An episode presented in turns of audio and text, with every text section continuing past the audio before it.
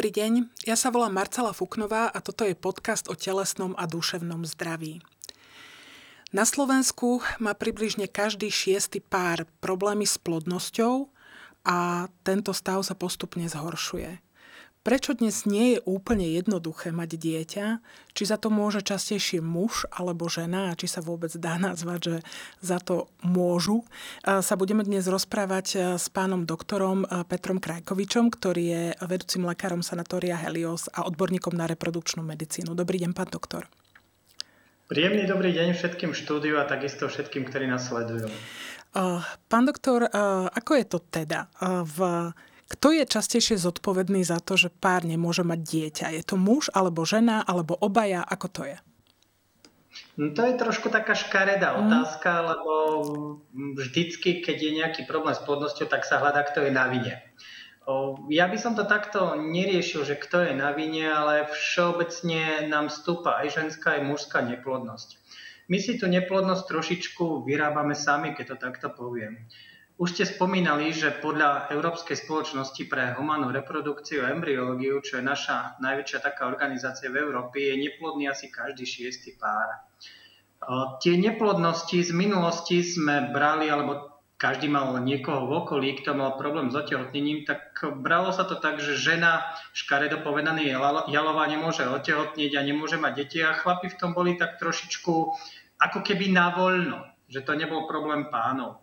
Takže z minulosti sa to hlavne hádzalo za vinu žene, aj keď hovorím, nemám to rád takto povedané. Ale predpokladám, trošičku... že to tak úplne nie je. Áno, trošičku sa nám to otočilo, lebo za posledných 10-15 rokov sa začalo o dosť viacej rozprávať o neplodnosti, o mužskej neplodnosti a spolu so všetkými tými civilizačnými faktormi nám vyskočil dosť veľký problém u pánov, čo sa týka ich plodnosti všeobecne a čo sa týka aj kvality spermí. Takže momentálne, keď by som mal priamo odpovedať, tak je to asi tak 50 na 50, pričom stúpa nám percento mužskej neplodnosti. Stúpa nám aj vek rodičiek, o tom sa budeme rozprávať, takže aj to mm, ten vek trošičku žien, ktoré sa snažia mhm. otehotniť, kde tá plodnosť už je výrazne nižšia. Takže povedzme si to tak, že 50 na 50, ale všeobecne jedným slovom povedané, plodnosť aj u nás na Slovensku, Európe, aj v rámci tých civilizovanejších krajín všade klesá a bude čím ďalej viacej problémov s otehotnením. My sa teraz budeme rozprávať o mužskej plodnosti, ale poďme sa v podstate o, začať od toho alebo opýtať sa, keď má teda pár problém splodiť dieťa, kedy by mal ísť za odborníkom? Je dobré čakať, povedať si, že teda akože nevadí, nepodarilo sa, tak ešte počkáme, alebo to treba riešiť hneď, alebo to závisí od toho, aký sme starí, ako to je? Áno, dnes už tí ľudia majú dostatok informácií na rôznych stránkach, vyjadrujeme sa v rámci asistovanej reprodukcie s tým, že ponúkame informácie tých fór, podcastov alebo informácie dosť veľa.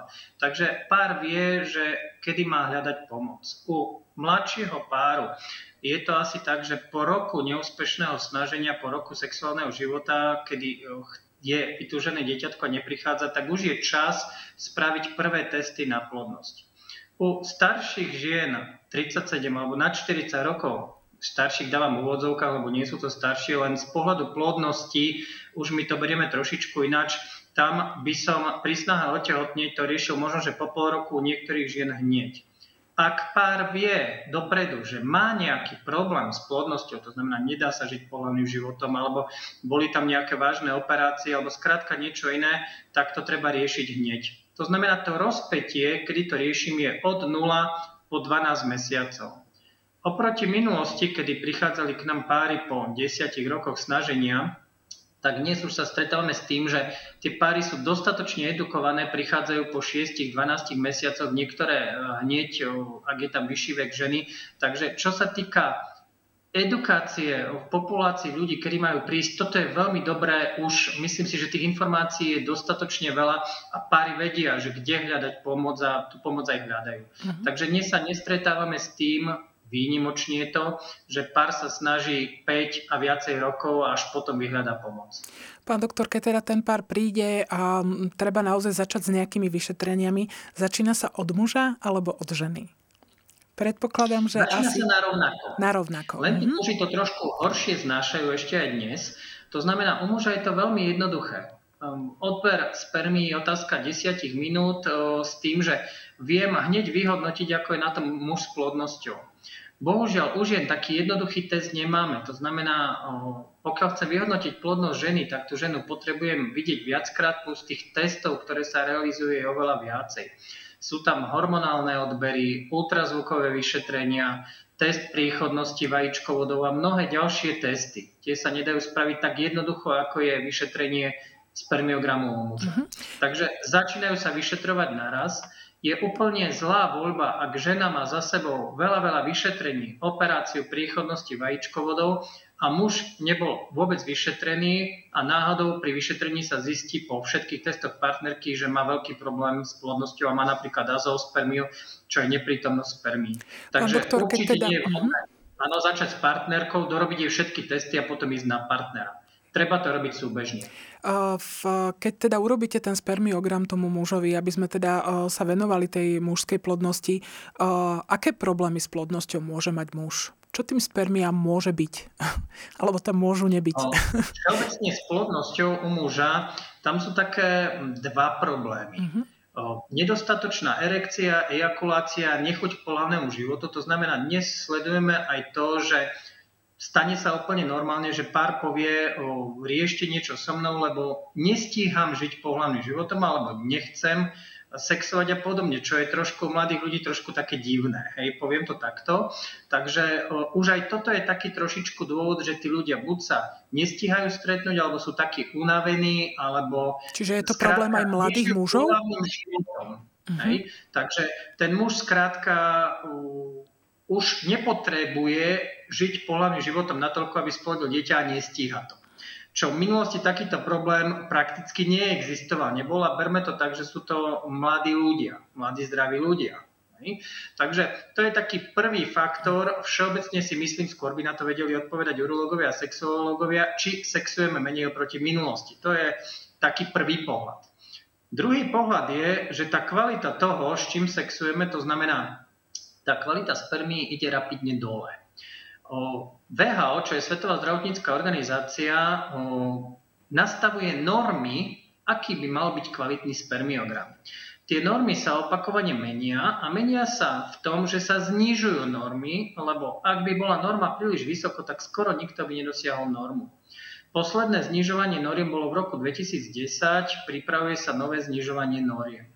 Tie normy hovoria, aký spermiogram alebo aká kvalita spermí by tam mala byť hovoria o počte spermí, má tam byť 15 miliónov na mililiter, hovoria o pohyblivosti spermí, hovoria o tver, tvare spermí, koľko percent spermí má mať ideálny tvar, plus sú tam ďalšie parametre, ktoré sa v spermiograme vyhodnocujú.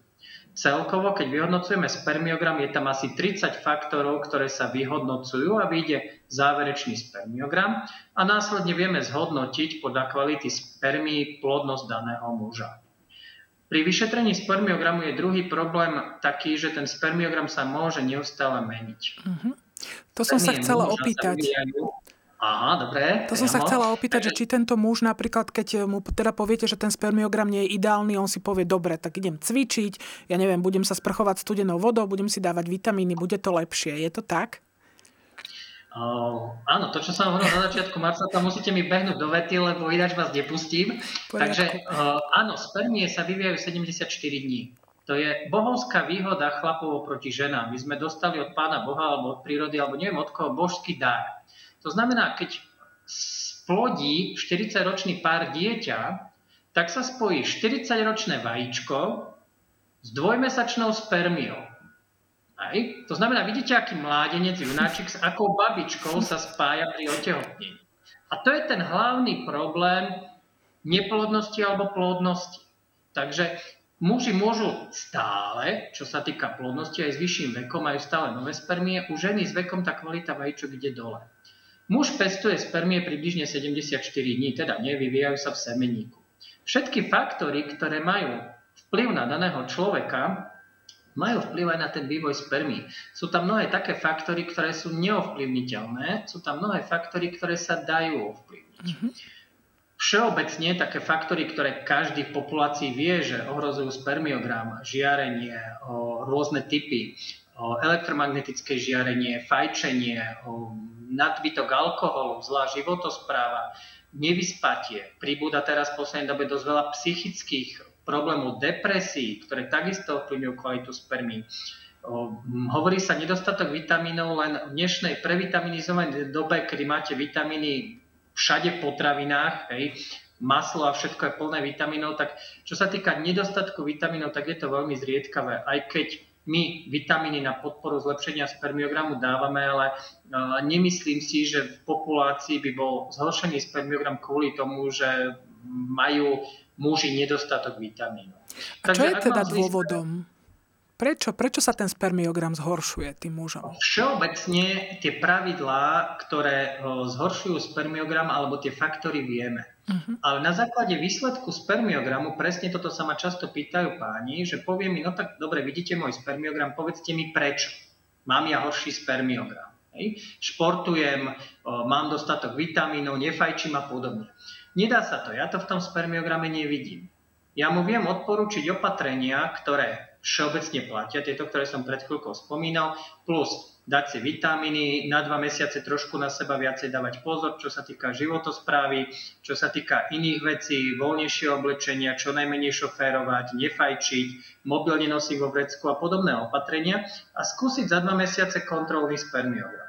Ten spermiogram sa môže zlepšiť, môže byť rovnaký, ale môže sa dokonca ešte aj zhoršiť a nezávisí to vyslovene iba od životosprávy.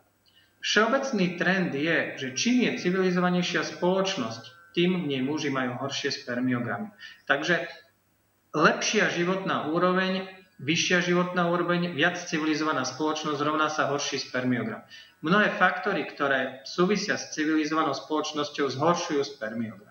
Či sa týka žiarenia, čo sa týka chemických látok, čo sa týka všetkého ostatného.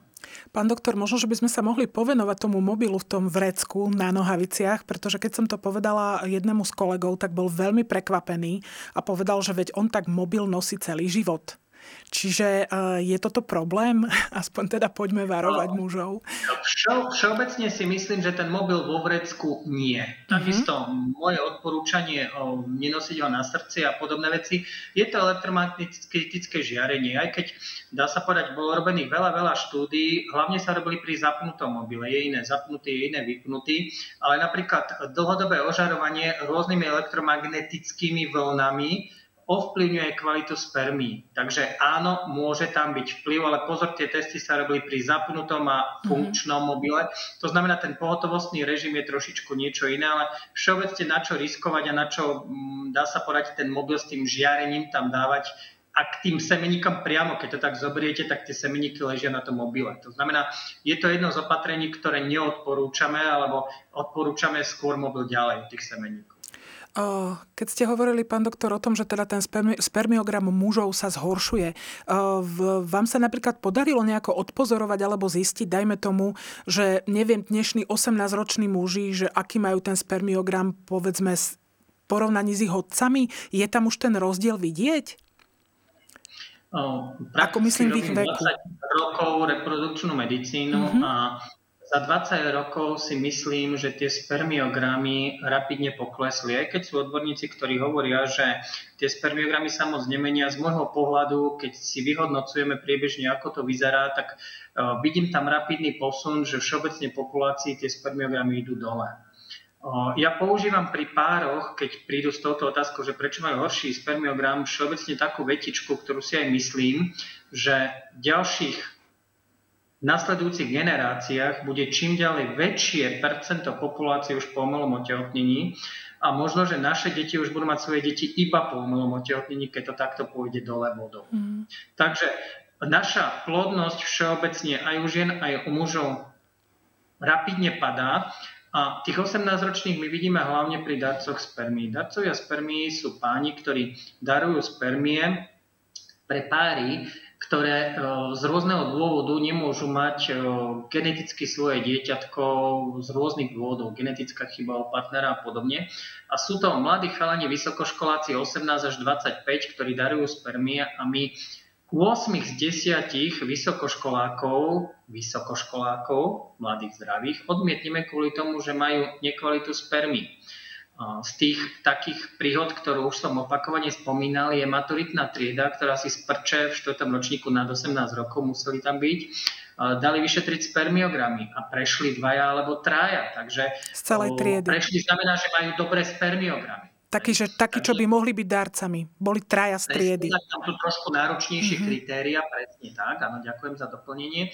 S tým, že všeobecne tie spermiogramy padajú a to, čo je môj pocit, tak skôr u tej mladšej generácie, to znamená 20 okolo, je to ten pokles alebo to zhoršenie spermiogramov poloti minulosti je väčšie ako u tej skupiny 40 plus minus a 40 plus. Takže skôr si myslím, že táto nová civilizačná neplodnosť bude viacej postihovať týchto mladých, čo sa týka pánov. Keď je to takto, vy ste hovorili, že dva mesiace približne trvá, kým sa vytvoria nové spermie. Mal by muž rozmýšľať nad tým aj z hľadiska nejakého jeho reprodukčného zdravia, že kedy mať to dieťa, alebo je to len problém ženy? Ako v, je to lepšie u mužov, ja neviem, keď majú do 30 po 30 ako je to?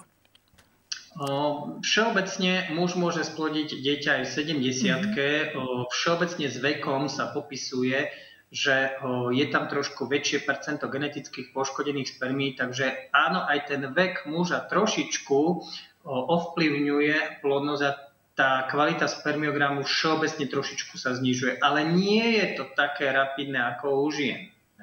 To znamená, trošku posun tam je s vekom, ale ten posun, dá sa povedať, je dosť malý a ten pán naozaj pri dobrom reprodukčnom zdraví, ak má dobrý spermiogram, tak vie splodiť dieťa v 60 70 a nie je to žiadna rarita. Poznám viacerých takýchto pánov, tiež určite poznáte z okolia niekoho, kto v neskôršom veku splodil dieťa, takže je to dá sa povedať, berie sa to ako normálna vec a dá sa to splodiť dieťa v neskôršom veku pohľavným životom. Hej. Nie je to žiaden extrém taký, že by sa to nedalo, alebo ťažká rarita.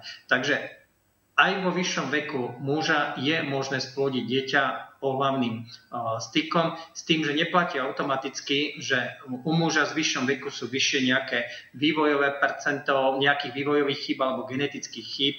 Tá pravdepodobnosť otehotnenia trošičku klesá, ale aj 70 môže splodiť zdravé dieťa. Pán doktor, viete už dnes možno, že oproti minulosti viac pomôcť mužom, ktorí, dajme tomu, majú tých spermí aj veľmi málo, alebo majú veľa spermí, ktoré sú e, zmenené tvarovo, ktorí majú nízku pohyblivosť. Dá sa im pomôcť lepšie ako v minulosti týmto mužom? To, čo tí muži hlavne čakajú, je to, že im zlepšíme spermiogram. Mm-hmm. To na 95% neviem. To znamená, neviem pánovi, ktorý má zlý spermiogram, opraviť alebo nejakými liekmi, lebo oni už všetci očakávajú, že dáte tablety na dva týždne, hej, príde o mesiac, o dva a má výborný spermiogram, čo je klasický princíp medicíny, dám nejaké tablety, injekcie a bude to lepšie. U nás to takto nefunguje, bohužiaľ, povedzme, povedzme si na rovinu, my nevieme opraviť spermiogram. V niektorých prípadoch, keď sú tam nejaké ochorenia, tak sa to dá, ale u gro mužov nevieme spermiogram vylepšiť. Máme akurát možnosti na to, že vieme aj pri zlom spermiograme pomôcť otehotniť a vieme oplodniť vajíčka. Sú to metodiky, ktoré sú trošku už dosť známe v populácii, sú to od tých najjednoduchších je inseminácia, to znamená zavedenie spermí partnera dovnútra do maternice. Pri tejto jednoduchej metóde vyberiem najkvalitnejšie spermie, posuniem ich o polovičku cesty ďalej. To znamená, že dám im šancu na to, aby sa dostali tam, kam majú. Ak je ten spermiogram veľmi, veľmi zlý a inseminácia už nestačí alebo má veľmi nízku šancu, tak sa realizuje umelé otehotnenie. Tam z tých metód je taká najznámejšia ICSI, čo znamená ICSI, čo znamená intracytoplazmatická injekcia spermí, takže vloženie spermie priamo do vajíčka. Keď si zoberiete prirodzené otehotnenie pohľavným stykom, kde potrebujete plus minus 15 miliónov spermí na otehotnenie, tak pri ICSI, pri IVF liečbe pri umelom otehotnení ľudovo povedané potrebujete jeden kus, nie milión, jednu spermiu na jedno vajíčko.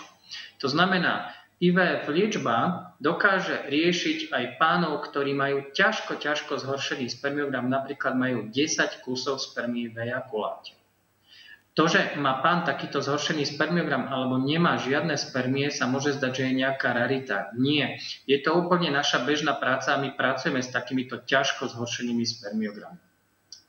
A napriek tomu, že ten pán má takto ťažko zhoršený spermiogram, nemusí tam byť zjavná príčina, že prečo ho má takto uh-huh. zhoršený. To znamená, že niekedy naozaj akože tú príčinu neviete. A nemusí to... nevieme. No, pretočme to opačne. Nie, niekedy. Skôr je zriedkavejšie, že ten spermiogram viem nejakým spôsobom vylepšiť. Uh-huh. Vo väčšine prípadov ja ho neviem vylepšiť aj napriek životospráve, vitamínom, aj napriek vyšetreniam neviem opraviť spermiogram, aby sme nedávali pánom nejaký falošný pocit, že im tie spermiogramy vieme vylepšovať. Nevieme, bohužiaľ. Viete im skôr pomôcť naozaj týmito metódami to dieťa splodiť aj, Použiť s, aj s minimum spermie. Aj keď sú mm-hmm. horšie, áno, ale neviem opraviť spermium. Dá sa dokonca pomôcť aj vtedy, keď v tom ejakuláte tie spermie nie sú? Vybrať tú spermiu zo semenníka napríklad? Áno, čím ďalej viacej pánov, ktorí majú azoospermiu. Azoospermia znamená neprítomnosť spermii v ejakuláte. A v tom prípade po vyšetreniach, tam už tých vyšetrení je dosť veľa, kde sa hľadá príčina azoospermie. Je jedna z možností operácia TSE, čo je priama metóda, kedy hľadám spermie priamo v semeníku. Tie spermie tam môžu byť alebo nemusia byť. Mm-hmm. Ak u daného páru spermie nemám ani pri tejto operácii, tak tam už je jediné riešenie a to je použitie spermí darcu. Stúpa počet prípadov, kedy ľudia využívajú tieto darcovské spermie, prípadne darcovské vajíčka, stúpa, stúpa záujem o to taký, takýto druh oplodnenia? Ak si to trošičku rozdelíme, darcovské spermie, darcovské vajíčka, je dosť veľký záujem o darované vajíčka, o tie spermie výrazne menej. Uh-huh. Keď si zoberiete, tak médiá nám robia strašne zlé, čo sa týka toho, že staršie dámy, ktoré otehotnejú po darcovskom programe, prezentujú, že otehotneli pohľadným stykom alebo vlastnými vajíčkami, pričom v reprodukčnej medicíne vieme, že tam to bolo trošku s pomocou, keď to takto nazvem, a otehotnili s pomocou darovaných vajíčok alebo embryí. Um, Čiže vy nepokladáte za možno, že by to bolo vlastné vajíčko a vlastné embryo? O, Okolo 50 už nie je možné, mhm. alebo nazvime to je raritné, otehotnieť vajíčkami. Zoberme 54 a viac, už prakticky nemožné. Takto nie sme od prírody nastavení. My vieme, že mnohé tehotenstva 45 plus sú po darcovskom programe. Len bežní ľudia, ktorí čítajú noviny a vidia rôzne dámy s určitým vekom, ktoré otehotneli, tak e, viete, prídu a povedia, táto otehotnela v takom veku a táto v takom veku, len e, ono je to na jednej strane veľmi individuálne a na druhej strane, ak je to po darcovskom programe, tak otehotniť sa dá aj v 70 Hej, kľudne. Ale už nebudú použité vlastné vajíčka, ale budú tam darované vajíčka. Uh-huh. Keďže čím ďalej viacej žien posúva ten čas snaženia do neskoršieho veku, kedy už nemajú žiadne vajíčka, alebo majú veľmi nekvalitné vajíčka, tak tam prichádza na rad darcovstvo vajíčok alebo darcovstvo embryí. A keďže tých žien je čím ďalej viacej, tak tá požiadavka na darcovstvo vajíčok je čím ďalej vyššia. Takže darcovstvo vajíčok, ten záujem aj v budúcnosti bude čím ďalej väčší. Darcovstvo spermí, ten záujem je cca narovnako, nemení sa, to znamená, tam sa to využíva iba keď muž nemá žiadne spermie alebo nemôžeme použiť spermie. Takže darcovstvo vajíčok určite do budúcnosti je jedna z možností, ktorú budeme hlavne využívať u dám, kedy vlastné vajíčka už nemajú. Pán doktor, dobre, akože v, keď si hovoríme teda, že ten spermiogram sa naozaj akože mužom s pribúdajúcim teda ako časom generačne zhoršuje. Nenapadlo by možno niektorého muža dobre, tak teraz mám 20 rokov, ten spermiogram mám v pohode, dám si odobrať spermie, keď budem mať dieťa v 40 tak možno s týmito spermiami z 20 to bude lepšie, ale keďže mužom sa tvoria každé dva mesiace, toto asi nenapadlo nikomu, takéto niečo. To skôr asi ženy. O, súhlasím, nepoznám človeka alebo pána, ktorý by takto rozmýšľal, že pri plnom zdraví si dá zamraziť spermie, lebo každý chlap pokladá svoje spermie za najlepšie, najkrajšie a že ich bude mať väčšie, takže nevidí dôvod na to, prečo by si mrazil. O, áno, mrazíme spermie a veľmi dobre sa rozbehla spolupráca s urológmi a s onkológmi. Uh-huh. Už prakticky je takým trendom, že pred každou onkologickou liečbou u pánov alebo pred urologickou liečbou, kedy je tam napríklad operácia rakoviny semeníka, tak títo odborníci posielajú pánov na zamrazenie spermí. my tie spermie, ktoré zamrazíme pred onkologickou liečbou, pred chemo a radioterapiou, potom oveľa radšej používame v budúcnosti ako tie spermie, ktoré už sú po nejakej onkologickej mm-hmm. liečbe. Plus druhá vec, častokrát po onkologickej liečbe sa stane, že muž už má azospermiu, to znamená to tkanivo semeníka je ako keby spálené, zničené a nemusí sa to tkanivo obnoviť. Takže tento problém alebo mrazenie spermie u mladých mužov realizujeme pred plánovanou onkologickou liečbou. To znamená, tam je to bežným štandardom. Uh-huh. Áno, tam je to bežným štandardom, ale vyslovene preventívne mrazenie spermí pohľadu odkladania tehotenstva u mužov nestretol som sa, takže z toho pohľadu nie.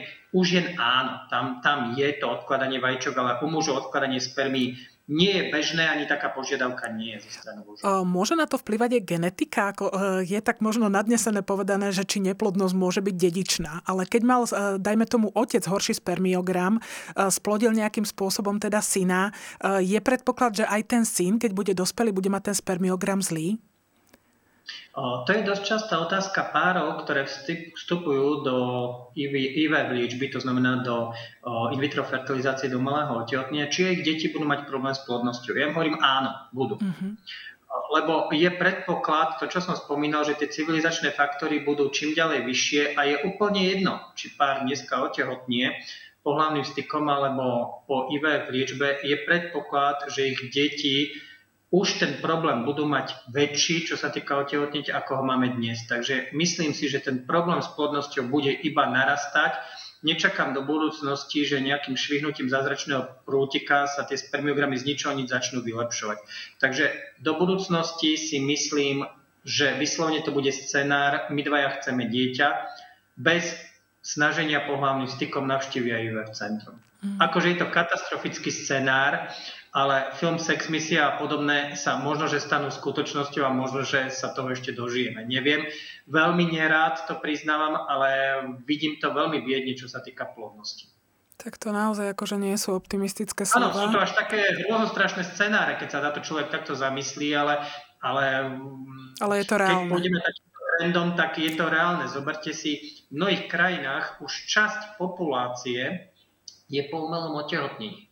Austrália, Izrael, Dánsko, Čechy, krajiny, kde máte štvrtinu obyvateľstva, ešte raz štvrtinu, nie všetky z tých krajín, ale ide to už do takých čísel, že štvrtina všetkých narodených detí je po umelom otehotnení a to sme už dneska.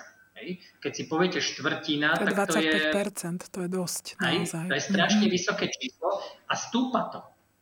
Takže to sú také krajiny, kde tých cyklov IVF je viacej, potom sú ostatné krajiny, takže príbuda počet cyklov IVF a príbuda počet detí, ktoré sú narodené po IVF a myslím si, že tento trend sa neotočí a bude príbudať. Mm.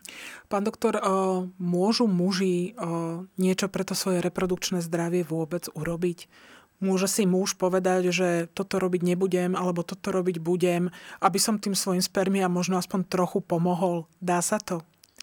Určite áno. Tie pravidla všeobecné životosprávy sú jasné a dané. Všetci ich poznáme, len nikto ich nedodržiavame. Takže o, určite áno. Až keď to toho muža pritlačí, tak vnímam ten aspekt, že trošku tie dámy na nich dávajú viacej pozor. Uh-huh. Hej? Máme tu napríklad, že zakazovanie pivka večer, hej, a trošku už tie ženy si dohliadajú na tých chlapov, aby ten materiál mali čo najlepší. Takže uh, áno, aj tí muži snažia sa, lebo uh, oni po tom prvom zlom spermiograme, tak sa snažia, aby ten druhý, aby si ukázali aj sebe, aj tej partnerke, mm-hmm. že ten druhý bude výrazne lepší. Len častokrát sa stane to, že ja pri tom druhom výsledku ich nepoteším, napriek tomu, že oni spravili všetky opatrenia, ktoré som im povedal tak ten spermiogram sa nemusí zlepšiť. Tak potom trošičku je také jemné sklamanie, že oni sa snažili, ale že spermiogram sa nezlepšil. Ale poďme teda povedať, že aké opatrenia to sú. Čo by teda spraviť mohli? Čo im poviete? Bežné, také, ktoré im hovorím, tak vyhýbaj sa stresu. Vyspí mm. sa v noci, aj takže nepodnocovať. Mobil tam z vrecka preč, čo najmenej šoférovať, voľnejšie oblečenie, dám si vitamíny a všeobecne rozmýšľam nad tým, že čo robím. To znamená, skúsim žiť tak v takom relaxačnom štýle, že sa nenaháňam. To sú bežné opatrenia, ktoré sa dá okrem základných vyšetrení iných našich medicínskych. Toto sú opatrenia, ktoré dokáže robiť partner na to, aby ten spermiogram vylepšil. Uh-huh. Čiže má možno niekedy napríklad, ako sa hovorí, že pôjdeme na dovolenku, spravíme si dieťa tam, má možno niekedy aj takáto relaxácia zmysel, že proste človek je v takom... Uh-huh.